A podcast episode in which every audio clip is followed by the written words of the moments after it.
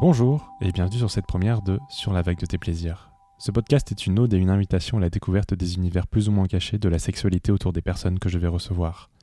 Apprendre sur les gens, les pratiques qui existent, les peurs, les doutes et les clés qu'elles ou ils ont pu trouver pour aller de l'avant.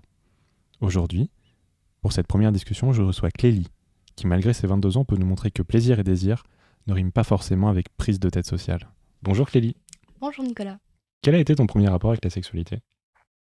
Mais il s'est fait assez jeune, je pense, comme beaucoup. Mais euh, avec la sexualité euh, en, soi, euh, il n'y en a pas vraiment eu avant le lycée. J'étais assez détachée de tout ça et c'était pas quelque chose qui m'attirait ou, autre. Évidemment, malheureusement comme beaucoup, j'ai été confrontée à ça sans trop le vouloir, avec bah, des films porno que les collégiens regardent et te montrent allègrement, ce genre de choses-là qu'il ne faut absolument pas euh, dédramatiser, parce que ça ne va pas. Mais euh, j'ai jamais été traumatisée, je n'ai jamais vécu de traumatisme profond par rapport à ça dans mon enfance, donc c'est déjà plutôt une bonne chose. T'en avais conscience mais ça t'attirait pas. Oui, c'est ça. J'étais pas euh, curieuse de ça. Au lycée, comment ça se passait euh, Collège, lycée, comment ça se passait avec euh, les garçons? Avec mon premier copain, du coup, en seconde, lui avait déjà fait sa première fois, et moi, euh, à ce moment-là, j'étais euh, toujours pas attirée par la sexualité, donc euh, je lui ai mis des gros stops. Et plus tard, euh, j'ai fait ma première fois en- vers ma terminale. ça s'est plutôt bien passé, même si euh, j'ai très peu de souvenirs là-dessus, et qu'il y avait quand même une très grosse pression sociale de devoir le faire avant l'arrivée à la fac. Il y avait une, une deadline à apporter. Tu l'as fait quand même pour toi, plus que cette deadline? Ou c'était vraiment pression sociale first? J'étais quand même contente de le faire et c'était quand même avec une personne que j'appréciais énormément. Et puis j'étais en couple avec cette personne aussi, donc euh, plutôt pas mal. Mais euh, en y repensant plus tard, effectivement, il y avait quand même une euh, grosse pression sociale qui rentrait en jeu et je l'aurais peut-être pas fait dans les mêmes conditions avec la maturité que j'ai aujourd- aujourd'hui. Et au niveau de ta famille, comment ça se passait? Ça se passait bien, les questions de sexualité? Ils ont toujours été assez ouverts euh, quand j'ai demandé vers le primaire euh, comment on faisait les bébés. euh, ils m'ont répondu bah, de façon cash, quoi, la, la vérité, pas les cheveux et euh, les petites graines, mais sans rentrer dans des détails euh, bah, qu'un enfant ne devrait pas entendre ou autre. hein. Mais ça n'a jamais été tabou. Il y avait une boîte de préservatifs dans le salon. Enfin, mes copains avaient le droit de venir dormir à la maison et dans ma chambre. C'était euh, très Ah. C'est ouvert. Très ok. Il y en a qui, qui aimeraient beaucoup avoir ça, mais... J'avoue que c'était une chance. Du coup, tu t'es mis en couple pour la première fois assez tard? en vrai couple, on va dire, Mhm. euh, seconde. Ça a duré autour de six mois. Mais avant ça, j'avais eu euh, des petites relations de euh, deux semaines où juste on se tient la main et on s'embrasse. Qu'aujourd'hui, je ne compte pas comme des relations. Bah du coup, c'est quoi ta... Pour toi, une vraie relation, c'est quoi? Je pense que c'est à partir du moment où il y a une- une s- des sentiments qui rentrent en jeu. Et pour le coup, euh, je sais que c'est pas la même chose pour tout le monde, mais pour moi, euh, dans ces petites relations de deux semaines, il n'y avait absolument pas de sentiments et c'était juste. euh, bah, avec trois, euh, trois copines à moi étaient en couple, du coup, moi aussi, comme ça, on Ah est oui, les quatre. Trop sympa. ça avait euh, rien de sérieux, mais ça forge quand même un petit peu. Et quand t'es en couple aujourd'hui, euh, est-ce que t'es plutôt jalouse? Est-ce que... Comment ça se passe? J'ai rarement senti de, ressenti de jalousie, à la limite dans des amitiés, mais très très très peu en couple. Je pense être plutôt polyamoureuse que monogame.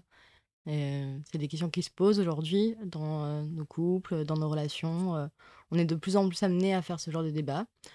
Pour le coup, euh, la jalousie n'a jamais été quelque chose qui, moi, me touchait. Mais euh, ça a touché parfois mes partenaires. Parce que si jamais on ressent pas de jalousie, ça veut peut-être dire qu'on n'aime pas l'autre. Qu'est-ce qui te fait aujourd'hui dire que tu te sens polyamoureuse? J'ai été amoureuse de plusieurs personnes en même temps. J'ai ressenti des sentiments de plusieurs personnes en même temps. Et puis on peut avoir plusieurs amis et ça veut pas dire qu'on n'aime pas l'un ou l'autre. Euh, on, peut avoir plusieurs enfants et tous les aimer de la même façon. Enfin, dans beaucoup de schémas finalement euh, sentimentaux, on peut avoir plusieurs personnes qui rentrent en jeu. Pourquoi dans l'amour ce serait pas la même chose? Et mes sentiments sont là. euh, on peut le voir aussi avec la génération de nos parents, où beaucoup d'entre nous ont des parents divorcés, avec une séparation ou autre. Dans énormément de cas, quand il y a une séparation dans un couple de longue durée, du moins dans la génération de nos parents, c'est à cause de tromperie ou euh, de, ce- type de problème-là. Euh, le polyamour euh, n'est pas sans problème non plus, mais règle du moins tous ces carcans de possessivité, de jalousie qui, à mon sens, n'ont pas lieu dans une relation. Et comment t'expliques que la majorité des gens, ils pensent pas au-delà d'une seule personne? C'est juste la société qui le fait comme ça ou? Je pense qu'ils le pensent. Je pense euh, qu'ils se l'avouent pas spécialement, ou du moins qu'ils ne franchissent pas spécialement le cap, mais je pense que beaucoup d'entre nous euh, pensent à ça ou ont déjà euh, pensé à, ou ressenti de l'attirance pour quelqu'un d'autre. Mais la religion, à mon sens encore, et je suis pas historienne, a dû jouer un grand rôle là-dedans, dans ces principes de monogamie. Pourquoi est-ce que l'être humain finalement serait monogame et pas polyamoureux? Pourquoi est-ce que tous les êtres humains seraient monogames? En fait, on fait un peu ce qu'on veut, tant qu'on fait pas du mal aux autres. Donc, avec tout ça, euh, tu t'es mis à avoir des sentiments pour euh, plus euh, les filles? Oui, aujourd'hui. Quand c'est que t'as fait ton coming out et comment ça s'est passé? C'était euh, à ma sortie de lycée, enfin en études supérieures. J'ai grandi dans un- plusieurs petits villages et c'est assez courant que dès qu'une personne a une sexualité un petit peu différente, ce soit plus que crier sur les toits. Quoi. Euh, les rumeurs tournent très très vite et les informations aussi. Donc euh, le fait de... Je m'étais posé la question au lycée de faire un coming out ou pas, parce qu'évidemment j'ai ressenti des sentiments pour des filles avant euh, mes études suite, ça n'a pas poupé d'un coup à la fac euh, comme ça, mais pour des questions de sécurité déjà, et puis simplement de confiance en soi.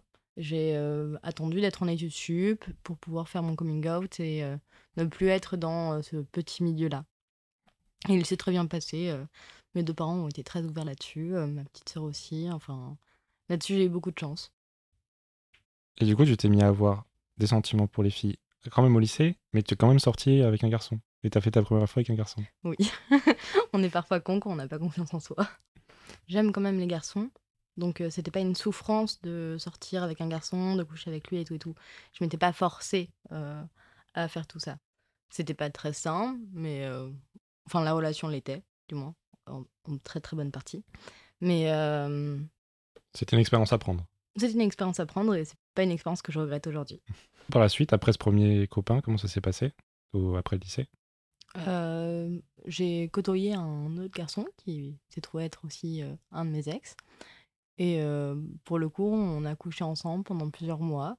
Il avait une copine. c'était- Aujourd'hui, je referais peut-être pas ce choix-là.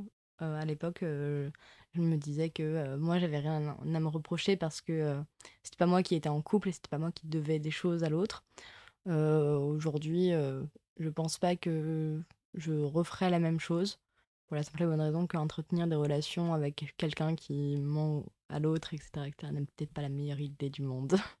Tu veux quelque chose de simple peut-être? Peut-être, effectivement, c'est mieux. Comment ça s'est terminé avec lui? Simplement, au bout de quelques mois, euh, j'ai stoppé la relation parce qu'on devenait de plus en plus intime et euh, j'avais pas envie que.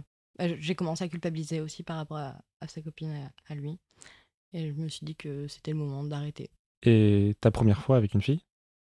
C'était plus tard, euh, sortie du deuxième confinement, enfin du premier confinement, pardon, parce que maintenant on prépare aussi à ça.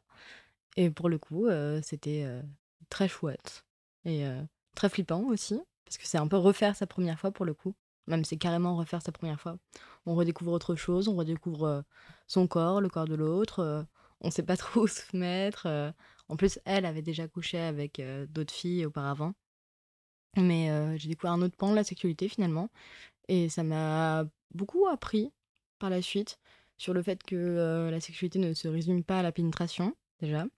Et sur la sexualité aussi avec les garçons. Ça m'a ouvert d'autres portes. Encore une expérience positive. Une expérience Une expérience à vivre, pardon, c'est ça. Est-ce que tu as eu l'effet première fois ou ça t'a donné plus confiance en toi euh, par la suite? J'ai eu l'effet première fois à 100%. euh, mais parce que c'est une première fois, finalement. Mais tu portes, t'y portes beaucoup d'importance? Non, Ou y quelque chose? il y a T'as changé? Tu t'es senti changer? Non plus, pas spécialement. Bah, je j'avais pas de difficulté à.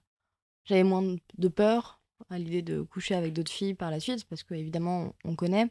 Mais euh, j'y apporte pas une importance cruciale dans le sens où, euh, euh, à mon sens, c'est au même degré que la première fois où tu fais cuire des pâtes, où mode, oh non, comment est-ce que je vais faire?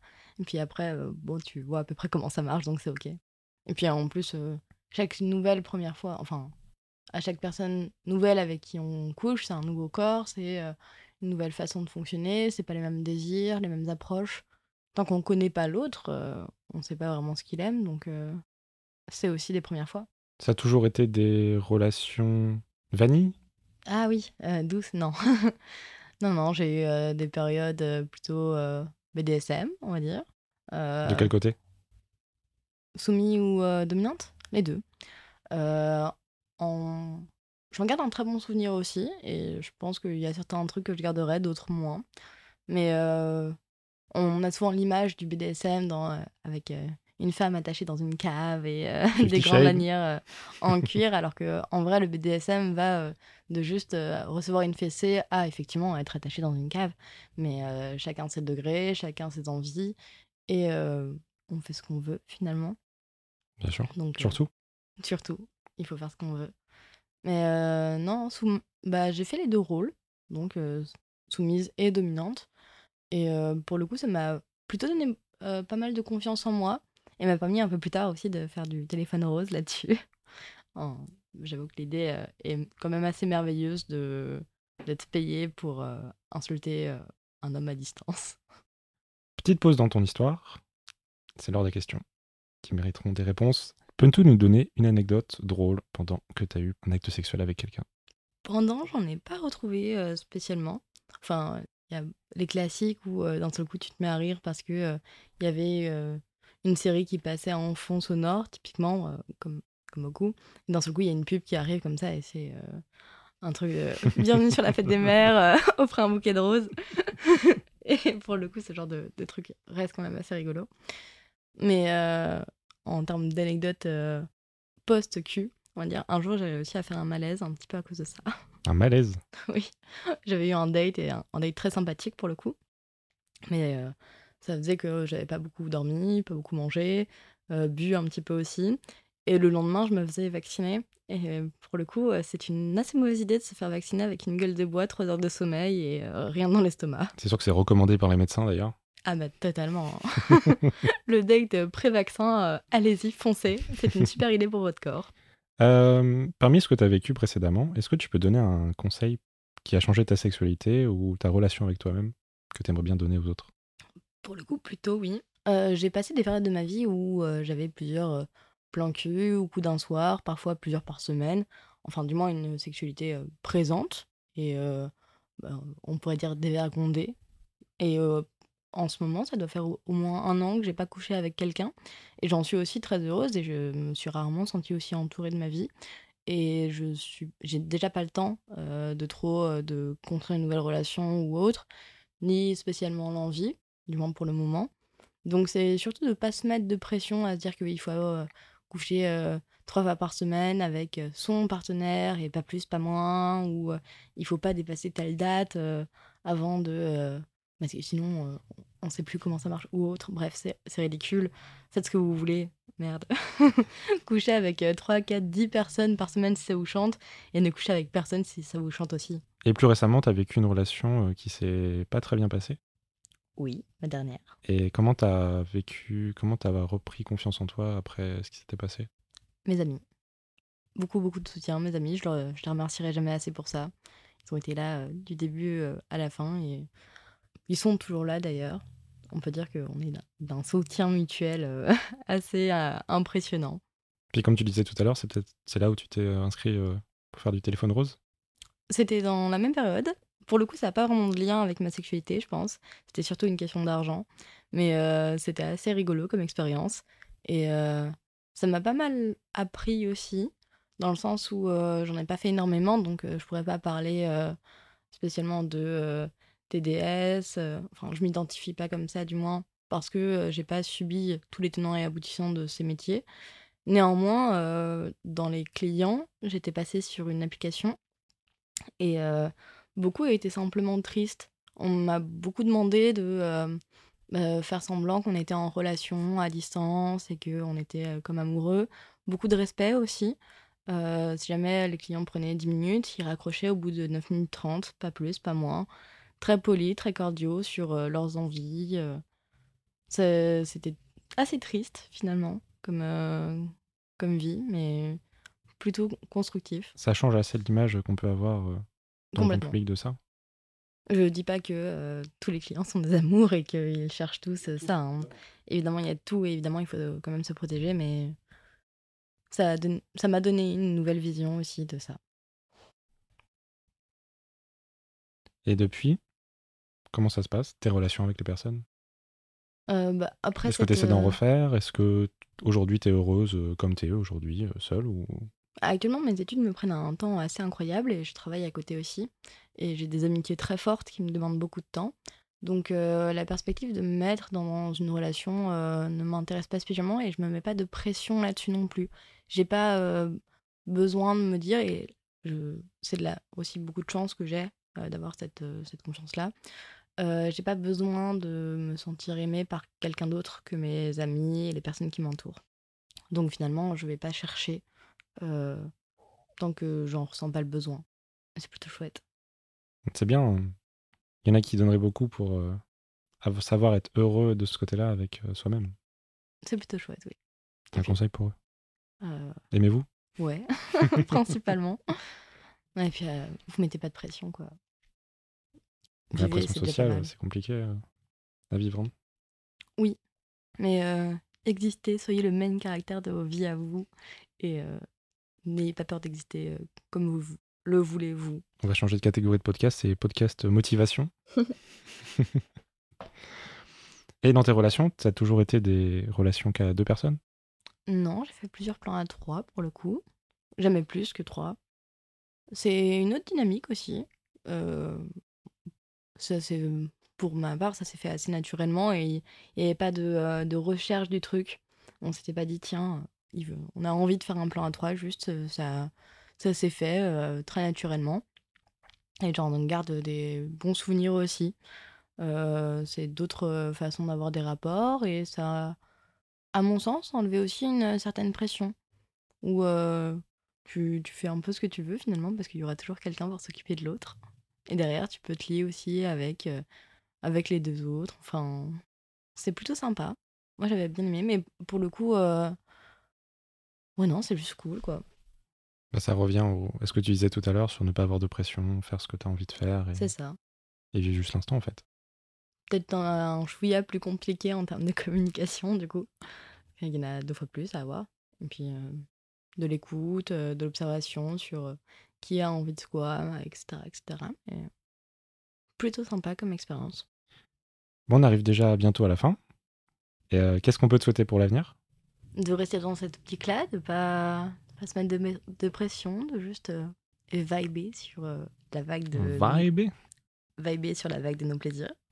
Oh, le placement. Oh, le placement, on l'aime. Bravo, bravo, bravo. Et si tu avais une dernière recommandation artistique, des livres, de la musique, qu'est-ce que tu conseillerais? Euh, une super série, pour le coup, Mhm. qui s'appelle Sense8, qui est assez connue, mais qui est. Enfin, assez connue. Pas tant que ça, pas assez, à mon sens. Oui, pas assez. Et qui a une, euh, une communauté derrière elle assez présente, et c'est pas pour rien parce que c'est l'une des meilleures séries euh, au monde. Et euh, qui, pour le coup, représente la sexualité de façon très belle et très douce. Ça, les scènes de sexe sont souvent assez compliquées dans les films, pour ne pas dire euh, complètement cringe. Et dans cette série-là, c'est juste euh, apothéosique. Eh ben, merci pour cette interview. Merci à toi de l'invitation.